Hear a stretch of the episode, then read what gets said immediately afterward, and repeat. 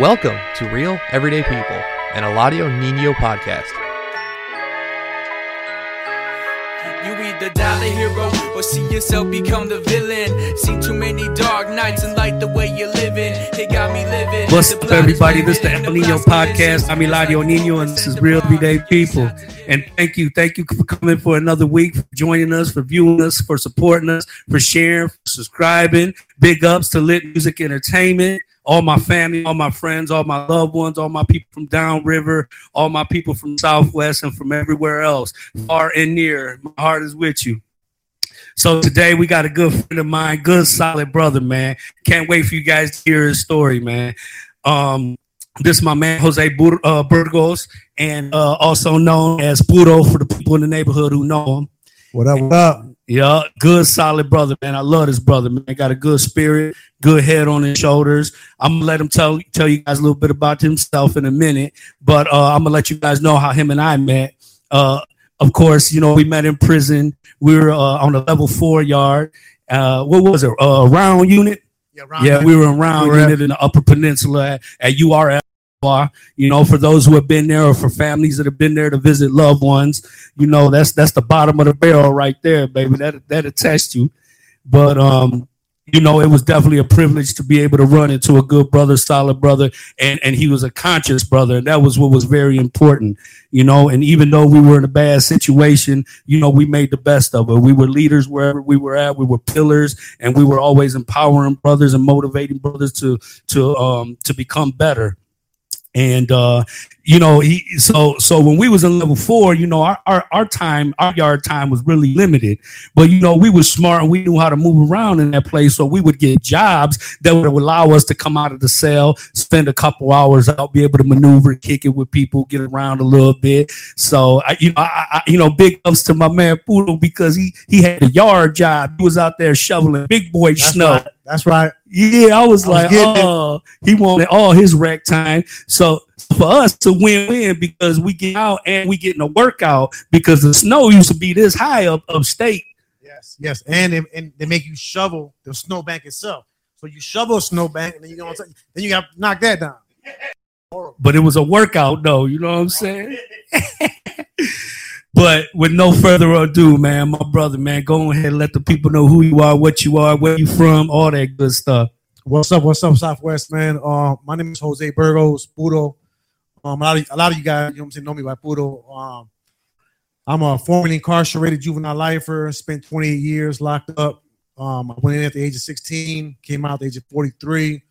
Um, you know, grew up in Southwest, man. Just out here, man, supporting uh, you here, man, bro.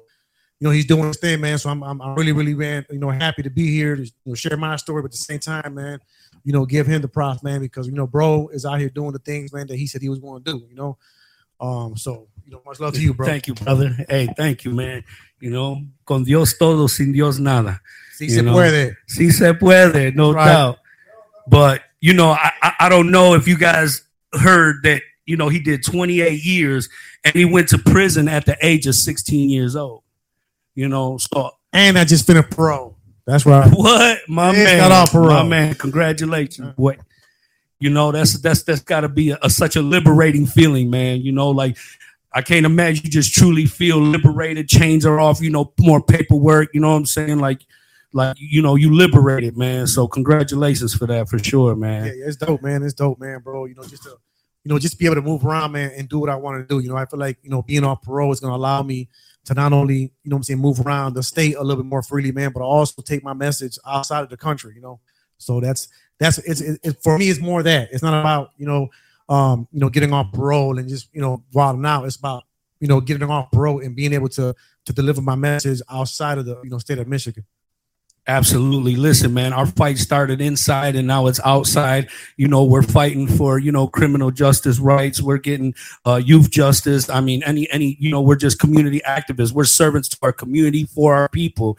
And, um, you know, the fight is in us because the fight was real. You know, the struggle was real.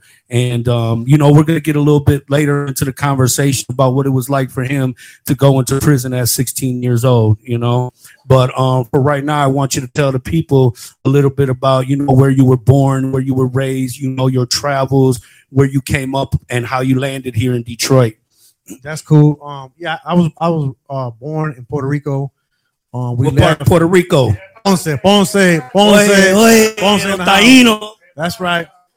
Yeah, we came over here, man. Me and my family, we came over here, bro. I was about, I think, like three years old. My aunt was already here, and we just came out. Well, at first, we went from Puerto Rico to Florida, from Florida to Brooklyn, New York, and then we finally, you know, landed in Southwest Detroit, right there on 24th Street, um, like back in 1980. You know, so that's that's where I've been since.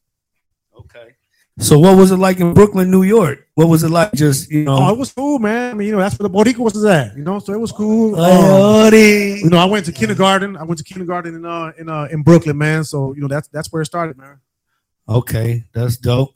So you came to Southwest Detroit. Your people migrated here, and um, so where did you start school? Like, where did your journey go from there? Once you guys got Man. here, how did you guys settle? You know. Man, my journey, man. Uh, like right here in uh, you know, when I was going to uh, Webster, right down 24th. Oh, I went to Oh, Webster. so Me and my cousin D. I actually, I actually went to that was my first grade. That was my first grade school. Um, and they just moved around. You know, um, we we all lived out we lived out on 24th Street. Um, lived with my grandparents. I got a brother. I got a sister, and I had like you know a lot of family already here. So, um, so 24th Street, you know, in between Toledo and Vernor is, is where it's- where it started from. My family. So, did you grow up with both your parents? You came here with both your parents. Were you raised with both of them, or No, no, that- no. Um, my my father was somebody that I never met. You know, I didn't grow up with him. Um, my mom was around, um, but really my grandparents, they're the ones, you know what I'm saying, who raised us. You know what I'm saying? Even though my mom was around, you know, that's the, the, the story of a, lot of Latinos, bro. You know what I'm saying? Grand- absolutely? grandparents really, man, like they play the role of parents. Listen, I was just about to say, man, big ups to all the abuelos, los abuelas, because you know they played a big part in raising who we are, you know, in in, in the um belief system, our moral values, our moral system that we had. Like they big, play a big part in contributing to that. And you know, a lot of times when I do reflection, I look back on my grandparents, you know, and um the traditions that they had in place for our family to stay united. You know what I mean? So we're trying to definitely bring that. We are we actually are bringing that back to our family with softball games, picnics, you know, small gatherings, just to keep everybody connected. And I, I, I, I can't, I can't be here, man, without saying, you know, my grandma got a, a Facebook page too, bro. You know what I'm saying? Yeah. So, mommy, te quiero mucho. I'm sure she's watching out there, man. I love you. No doubt, man. So, um, so who were like the male figures for you? If, if you know, you, you know, you had your grandparents and then you had your mother, but like, were there any male figures around that you were able to look up to or that gave you guidance or advice? Not at first, bro. I mean, like, you know, I had an uncle. I got, matter of fact, he, you know, he's still around. I got an uncle that was in, in the military, and uh, that was something that I always, you know, I'm saying, like, looked to him.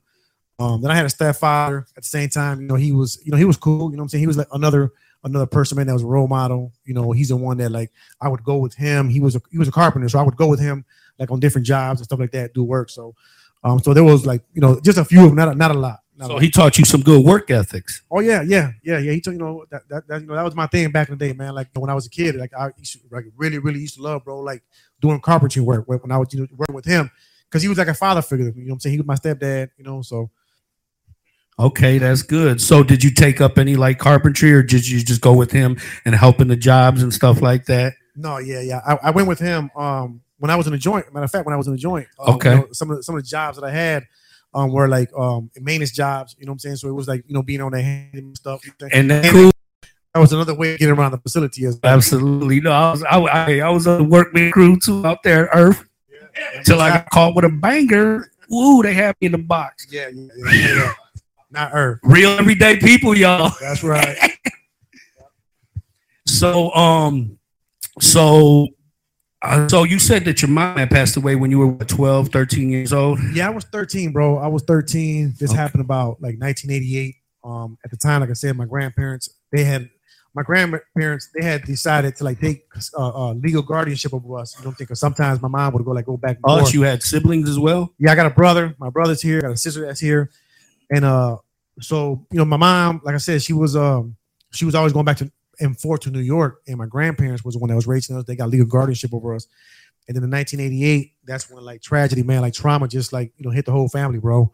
Um, that's when you know, my, like I said, my mom, she I was at the age of 13, man, she committed suicide. Man, bro, I, I, you know, I can't imagine what that what that feels like, brother. And um, you know, I'm pretty sure that something like that never just goes away. You know what I'm saying?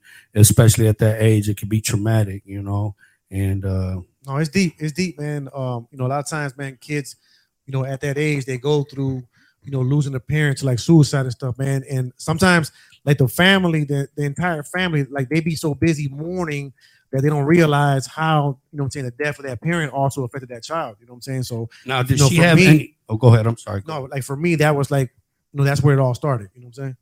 Now, did she have any mental illness or anything, or anything that contributed to that, or was it just you know? No, I mean, what is it? Just a fatal decision? yeah, it was just a fatal decision, bro. You know what I'm saying? And if she did, you know what I'm saying, like another thing, like you know, another thing about about us Latinos and shit, man, that we also need to break. You know what I'm saying? That is that when we do have people in families who have these mental issues, they don't. You know what I'm saying? Like, don't seek out help. You know what I'm saying? Because you know we're taught like you know you don't take your business outside of family. You know what I'm saying? But you know what happens is that a lot of people who don't go out there and get their professional help end up suffering in silence. And, that's, and, that, and that silence sometimes, man, is a thing, man, that that draws them to that point, you know, where they just you know take their own lives.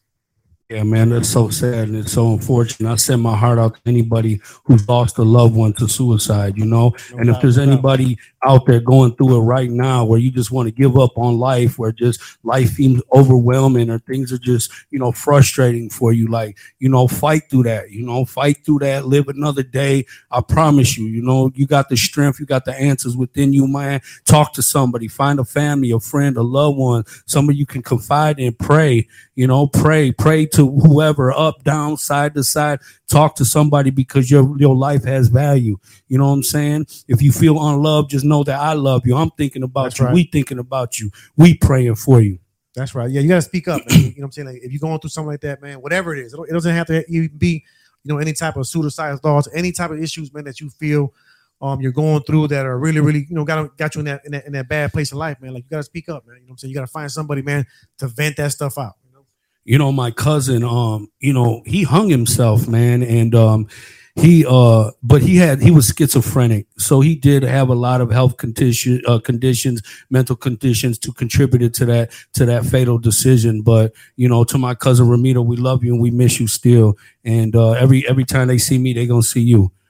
That's right. That's right. but you know i'm I, I you know i can't imagine what it was like you know to have to grow up you know without your father and then something tragic like that happened to your mother. So like like what happened to you after then? Like where did your life go after that Um, it was deep, bro. You know what I'm saying? Like I can like really look back now, bro, and reflect, you know what I'm saying? And you know, after that, after that happened, bro, it was like from the age of 13 to the age of 16, like everything just went downhill. You know, I realized, I mean, I noticed that, you know, even in school, I was skipping out of school. I wasn't, you know, I wasn't doing nothing. You know what I'm saying? All I want to do was skip school, hang out in the streets. And, you know, it was like my life just went like a downward spiral from the age of 13 to 16. And at 16 is when I called my case. man them those are vital ages right there Very vital.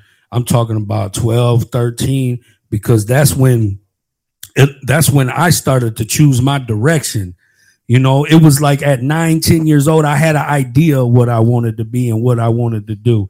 By the time i was 12 13 i was already making decisions and taking steps towards you know fulfilling that goal of what i thought i was supposed to be and what direction i wanted to go in so you know don't ever think that it's that your kids are too young to sit there and be real with them and have a real conversation with them. You know I, you know i'm a youth mentor and i and i held a, a, a youth class. Before i do my podcast i do a four to six meeting uh Joven Noble meeting which means the noble youth uh, curriculum that i was trained for by some staff members in california.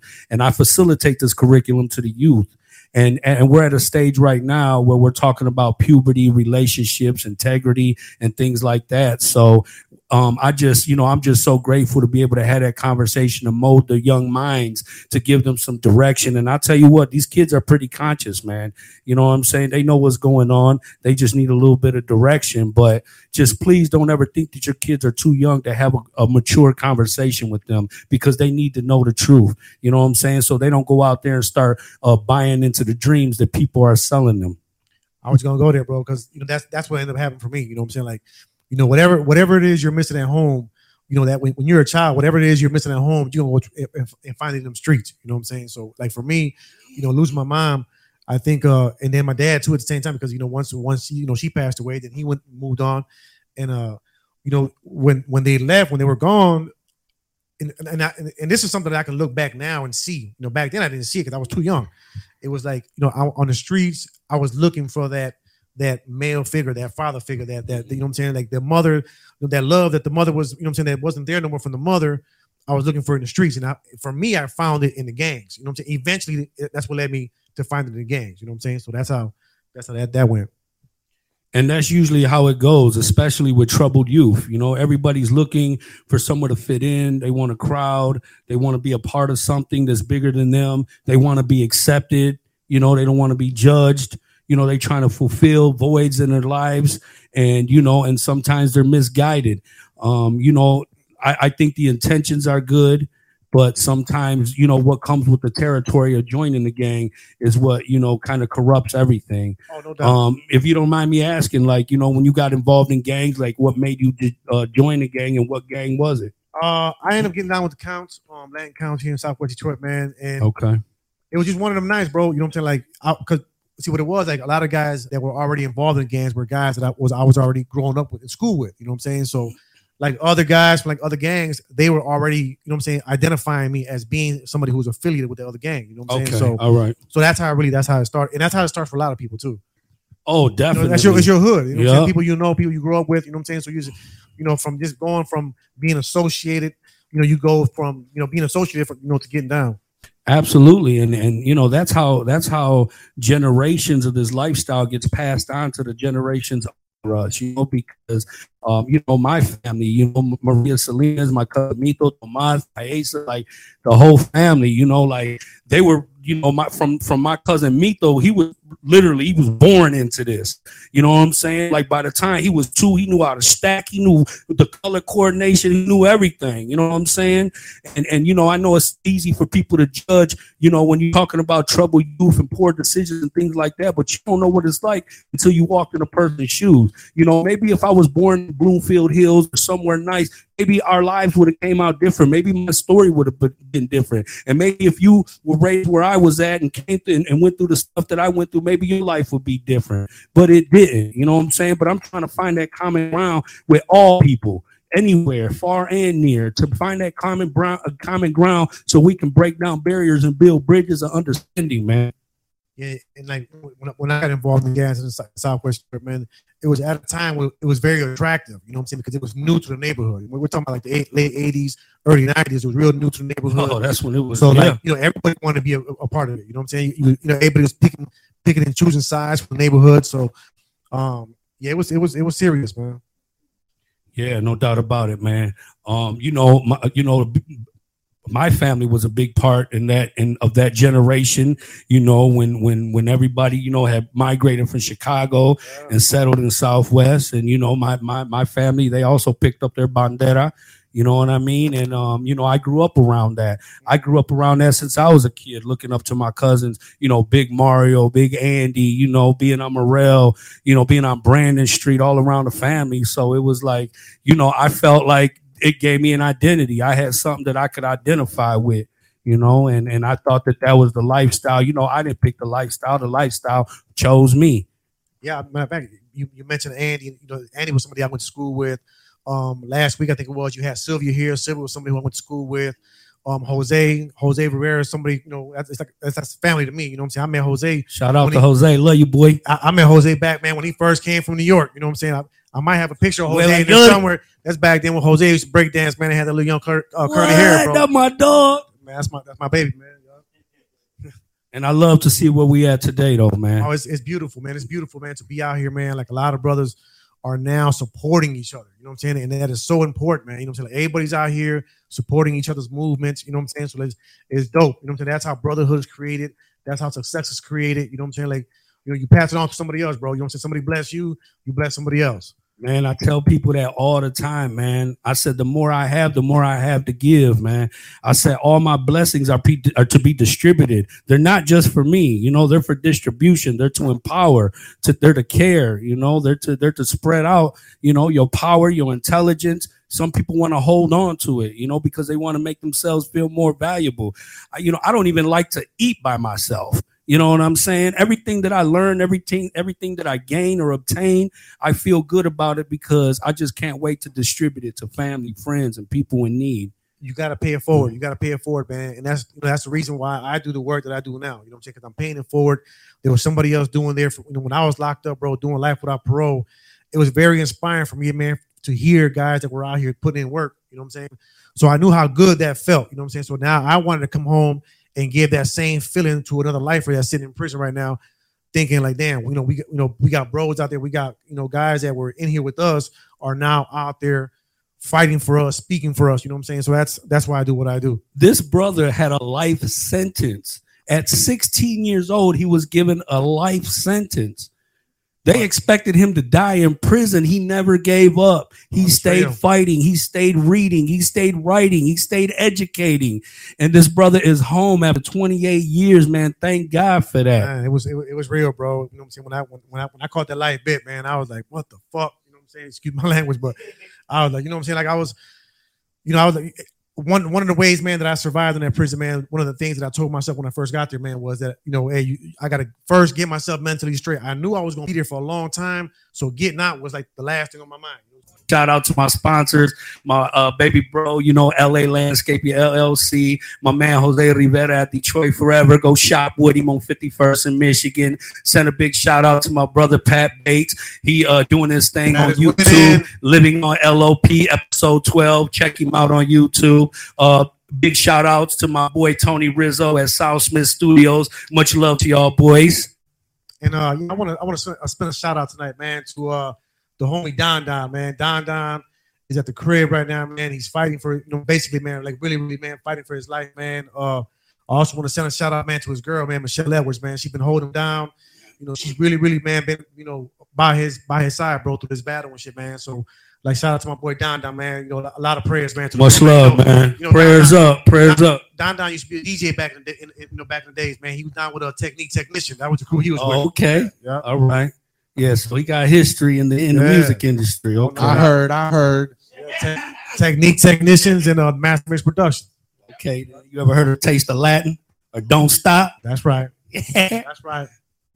So um so before we went to our break, we were talking about um you know how your mother had passed away and then you got kind of lost in the sauce, went into the streets, you know what I'm saying, ended up, you know, getting down, you know, with with with, with the people in the neighborhood.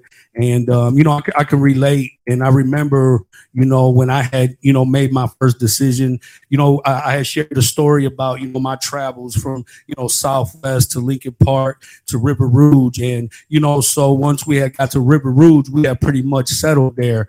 And um, you know, I remember when I had first got down, you know, with a gang, I, I got down with them nine eight boys, you know, out there in Rouge. And um, you know, I, I was so familiar with all my family, you know, because they was all counts in the neighborhood. But because I didn't live directly in the neighborhood anymore, and I ended up moving to Rouge, you know, so that's those were the boys who I got down with. And then like maybe about a year later, I had met these brothers, uh, Brutus, you know, Gage, my uh, rest in peace, Cisco, my boy Pungy, and um, you know, they were all a little older than me, but they had seen the leadership qualities in me. So, you know, after I met them brothers, man, you know, they end up taking me under their wing. I end up standing on my teepee, flying to 24, and that's when my journey as as a as a troubled youth had began. And um, you know, free Brutus, man, free my brother H Town as well. But um, you know, so what was like for you, bro? Like after you picked up your flag, man, like you know, I already know that's a big commitment. You know, once you pick up that flag, you are, you know, Yeah, for me, bro. Um, you know, prior prior to that, man, like you know, even before, like before I got involved in gangs, I was somebody in the hood. I was I was like a regular kid, bro. You know what I'm saying? I wasn't I wasn't somebody that that got into like a trouble. I wasn't, you know what I'm saying? I grew up being violent in school, nothing like that, you know. Um, but you know, joining the gang is, is is something, man, that that introduced me to violence. You know what I'm saying? Like I said, it was at a time where you know I'm saying all the gangs in the neighborhood were still trying to establish themselves.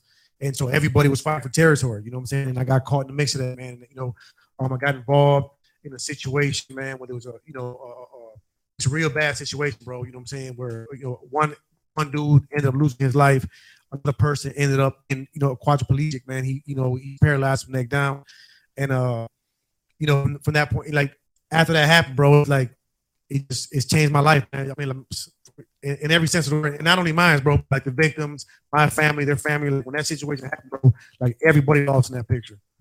you know, and I and I want anybody who's watching to understand that, you know, we're not glorifying, you know, our experiences and what we've done. You know, I was in prison for murder. This brother was in prison for murder. But best believe that our hearts go out to our victims and their families. We understand now, as grown men, the impact that it has on our community, on our families, on our friends, on our cousins, on our loved ones, even on strangers who we don't know. Like, you know, we apologize. Our hearts go out to you guys, and we just we doing our best to be our best and and changing the world one story at a time. No doubt, bro. And you know, I, I would say, man, like you know, you got guys, man, and you know, not don't no knock on nobody else, man, but like you know, a lot of guys, man, be out here, man, talking that that talk. You know what I'm saying? But you know, it's it's one thing, man, to to have to go through that, man, and not only go through it, bro. You know what I'm saying? But have to live with that. You know what I'm saying?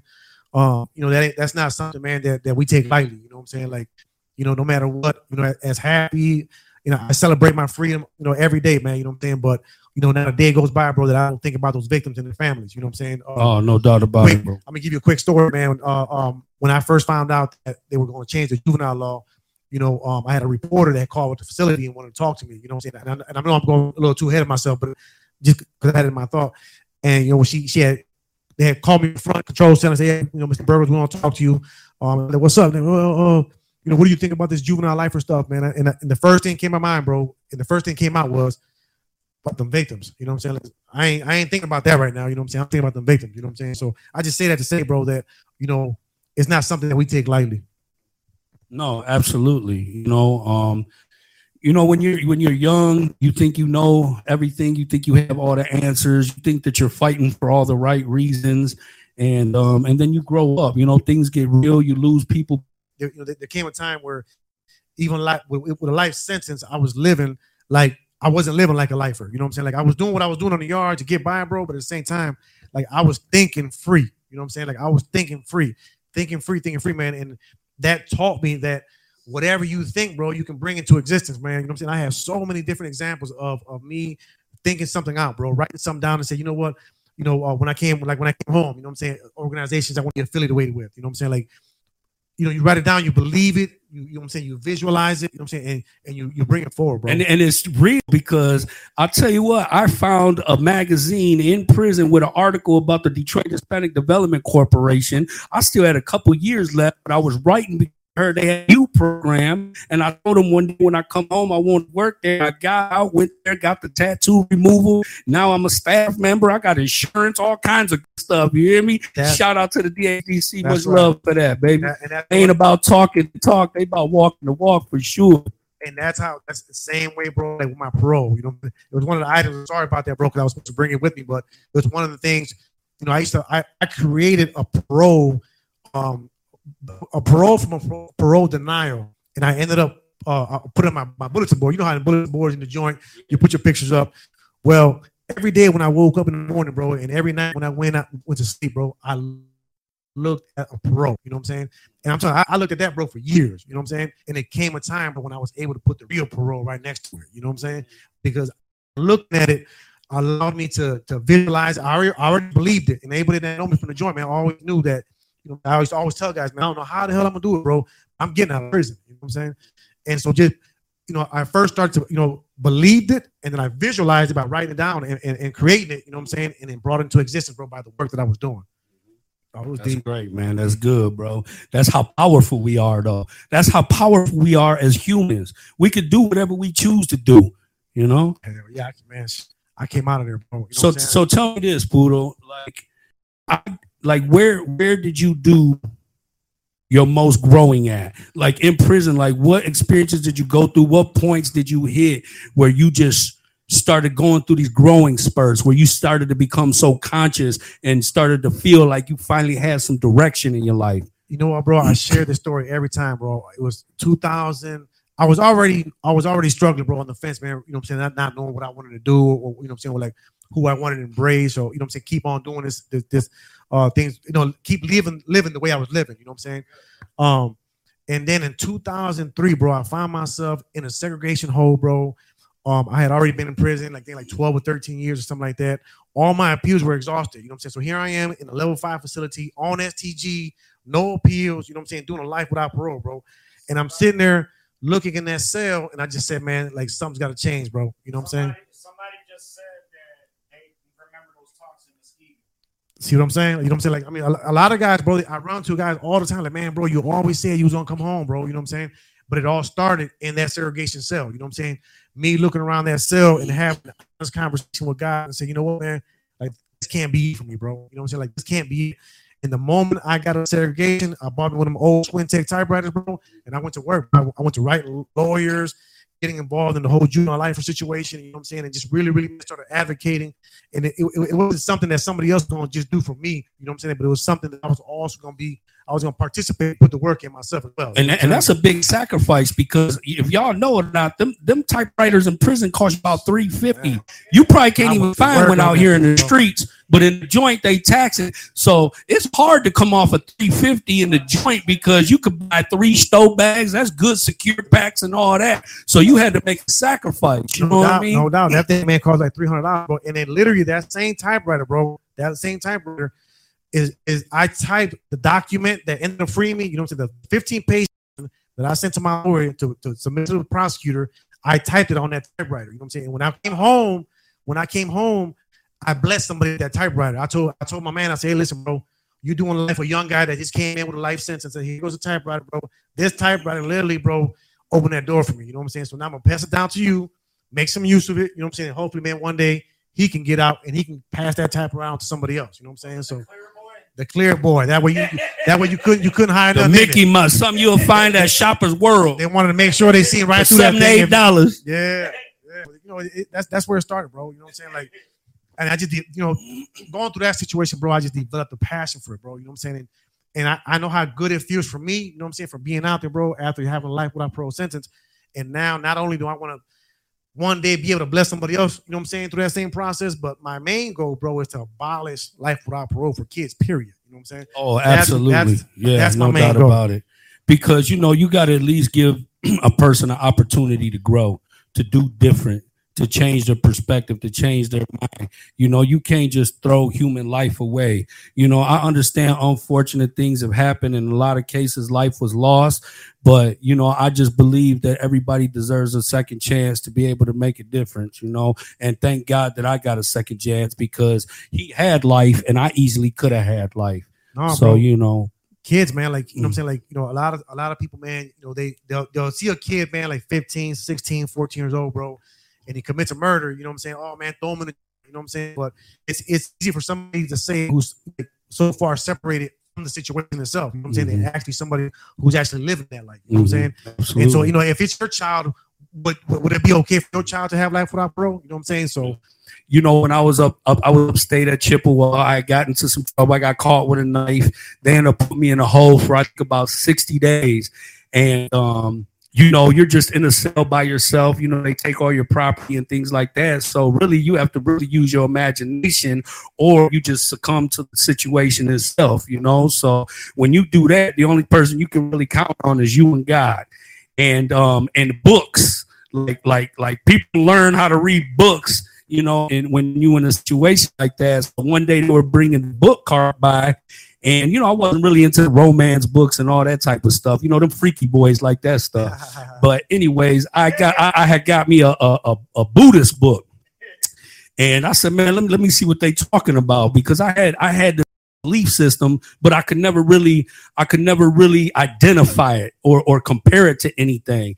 And then so I read this Buddhist book and it was teaching me about people, about integrity, about attachment, and about, you know, just about human power. And I was just like, like I started to grow so much, you know, just discovering myself and my purpose and things like that. So, you know, I, I and I'm just we're just sharing these stories because, like we talked about how earlier, people are under a lot of pressure. There's a lot of people who, you know, make fatal decisions, commit suicide, but it's pressure that makes diamonds.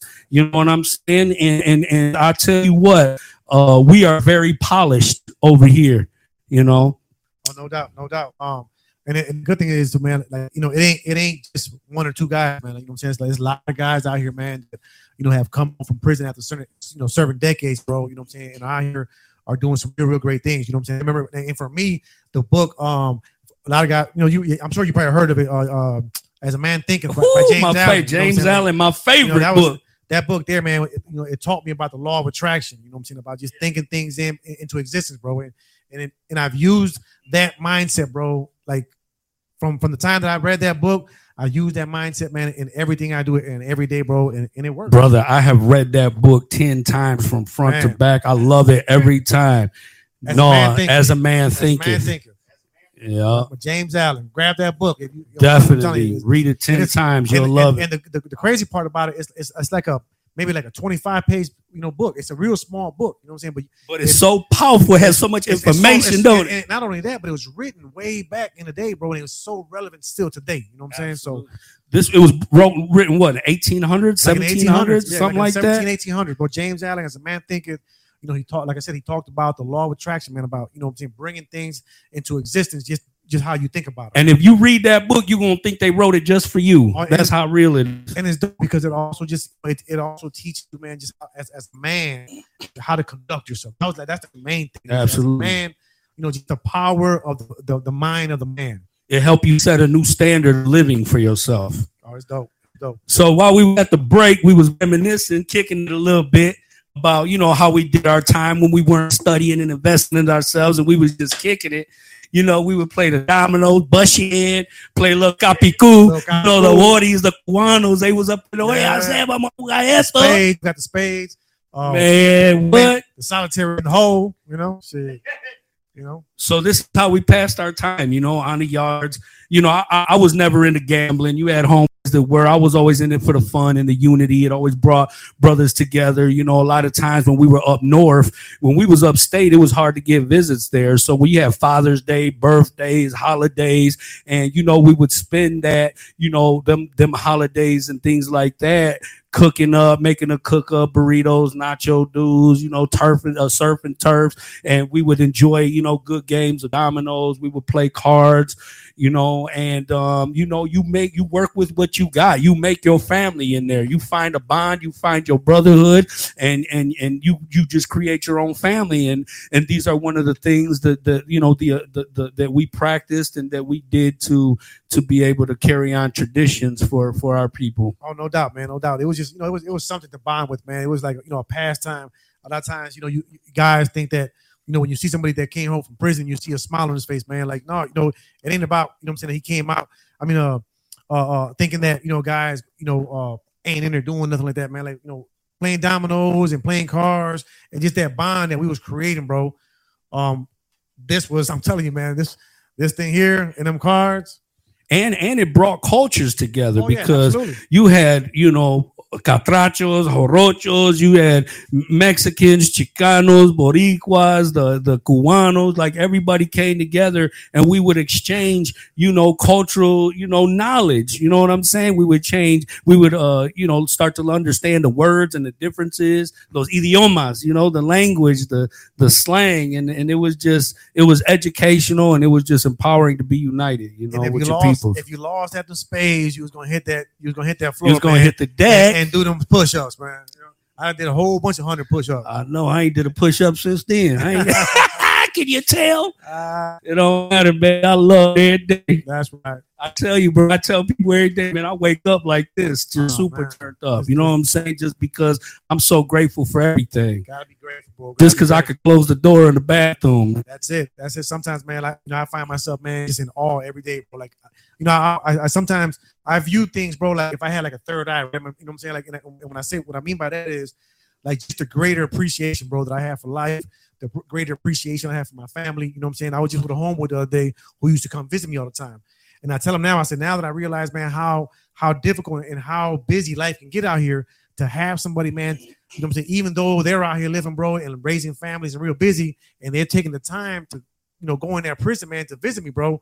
It's such a, gr- have such a greater appreciation And- for that and so much more. And not only that, a lot of our family members used to get harassed going up in Yeah. there, especially when they used to go up north and upstate. Sometimes they'll deny the visit. Your family done travel five, six hours to come see you. So when I come out here and I see the hustle and bustle, Yeah. that makes me definitely appreciate my family and friends and everybody who took time to come see me because one thing, two things that people ain't got a whole lot of is time and money, man. So if you got people coming to see you, man, appreciate them and I salute you, you doubt, know, for no doubt. supporting your loved ones for sure. because it's important, bro. It's important, man. Like, we need that. We need that family support, man. You know what I'm saying? Like, you know, it's such it's such a it's such a it's such a big big part of man that that growth, man. You know what I'm saying? Just to to have your family and you know, for me, you know, having family, having friends, man, that actually man roll with me, man, was it was my way, bro. Uh, when I used to think about it, it was like, you know, they reminded me every day, man, of what it is I was missing out there, bro. You know what I'm saying? And they made me fight harder. You know what I'm saying? Like I didn't just go in there with a life sentence and say, this is it. You know what I'm saying? Like, you know, I was like, you know,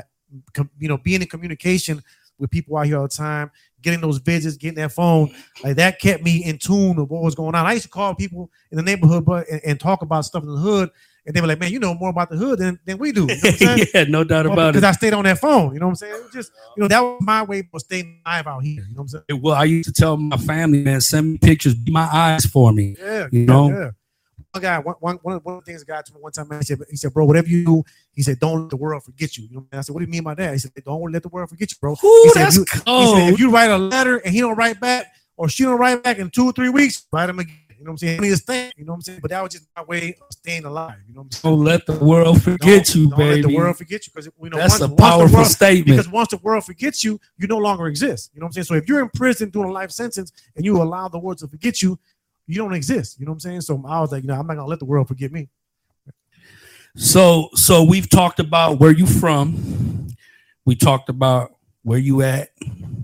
Now we want to know where you headed, man. Like talk about the new job, the new promotions. Oh, like tell me about tell us, you know, everything Man, that you got going been- on, it- man. it- it's been such a blessing, man. You know what I'm saying? Like all the work that I did inside, man, like it prepared me for what I'm doing now. You know what I'm saying? And like right now, I'm currently a reentry specialist with the State Appellate Defender's Office. Um, we're an appellate uh, defender organization that represents about 20, 25% of the general uh, prison population, guys that get convicted and and they want to go back and do appeals. You know what I'm saying? Like we represent them guys.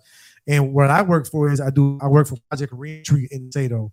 Um, and I'm doing reentry plans for guys. I'm doing parole prep. You know what I'm saying? So, so from my experience, everything I learned, bro, now I'm able to write a person a comprehensive reentry plan, and I can also, you know, you know, guide somebody, man, through the parole process. You know what I'm saying? So, um, it's a blessing, bro. And you know, I'm now I'm helping other former juvenile lifers, you know saying guys that I walk yard with. Now the MDOC is allowing me to, to to do Zoom video conferences with them. You know what I'm saying? Like uh, when I when I when I was when I was on parole, man, one of the one of the most satisfying things about going to uh, you know see my agent, bro, is that when he asked me for my check stub, mine's looked exactly like his did. You know what I'm saying? Because now I'm getting paid by the state. Good you know money. So it was, it- you know, it, it's it's been a blessing, bro. Um, just recently, as about two or three weeks ago, I got elected as a as a non-attorney member for the state bar of uh, the state bar of Michigan's prison arrest section. You know I'm saying so now, just two days ago, I was on a Zoom meeting with uh with the with the head prosecutor of uh of uh, of uh, Ingham County in Lansing. You know what I'm saying? And just being on a board, we're like an, an advisory. You know what I'm saying? So we'll have discussions about any upcoming laws, any any upcoming policies in the uh, uh, Department of Corrections, and we will debate it, get together, and give recommendations. You know what I'm saying? So it's just dope, man. It's you know, and, and I told these organizations, well, I told specifically, you know, with SADO and stuff like that, man, and like you know, we have to be at the table, bro. You know what I'm saying? Of change. You know what I'm saying? Like you know, it- Absolutely. it, it can't just be somebody else, and not to knock anybody else who went to school for it. You know what I'm saying? Because they also bring, you know, their contribution. You know what I'm saying? But we have to be the ones to fight, bro. You know what I'm saying? Like, you know, there's a lot of formerly formerly incarcerated men that are doing some great jobs, man. Nation Outside last week, bro, made sure that everybody, every inmate in Genesee County Jail voted. Voted. I seen that. Nation Outside went in there, man, and did that with the sheriff there, man. You know what I'm saying? So Times you have changed, man. times have sure, changed, man. bro, and we're becoming a powerful, powerful. I feel like the people, the the, people are getting Absolutely. their power, are getting their power back. Absolutely, absolutely. You know what I'm saying? And you know, just because you know you made a mistake at some point in your life or because you went to prison, man, that don't mean nothing, bro. You know what I'm saying? Like, can't nobody out here tell me one thing. I I, I say, bro, too. Um, like when I hear somebody saying, "Oh man, I, I can't- do that, bro," it's hard. Man, I, I use myself as an example all the time, bro. Like, listen, man, you can't tell me that, bro. You know what I'm saying? Like, I had a life without parole sentence, and I'm out here and I'm doing this, and I'm, you know what I'm saying? So Are you a Mexican or a Mexican? you got you got to get it. You got to you got to just have the desire, man. You got to you got to want it bad enough. You got to want it bad enough, man. And you and and, it, it has to be like just genuine, bro. You know what I'm saying? When you when it, you when you genuinely do the work, man, because you love the work, bro.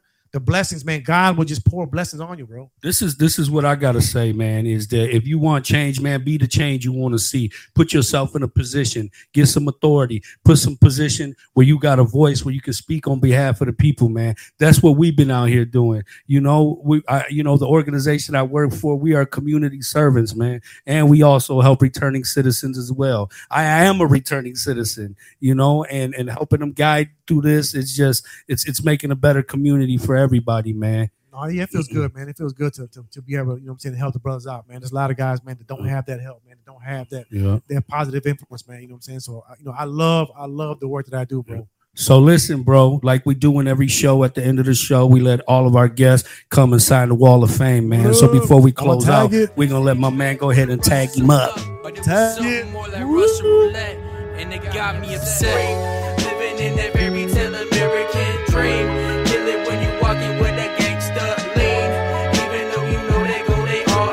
This has been an episode of Real Everyday People, part of the El Nino Podcast. Check out the El Nino Podcast live on Facebook every Monday night at 9 p.m. Eastern. And for full episodes, the El Nino Podcast is available on Facebook and YouTube.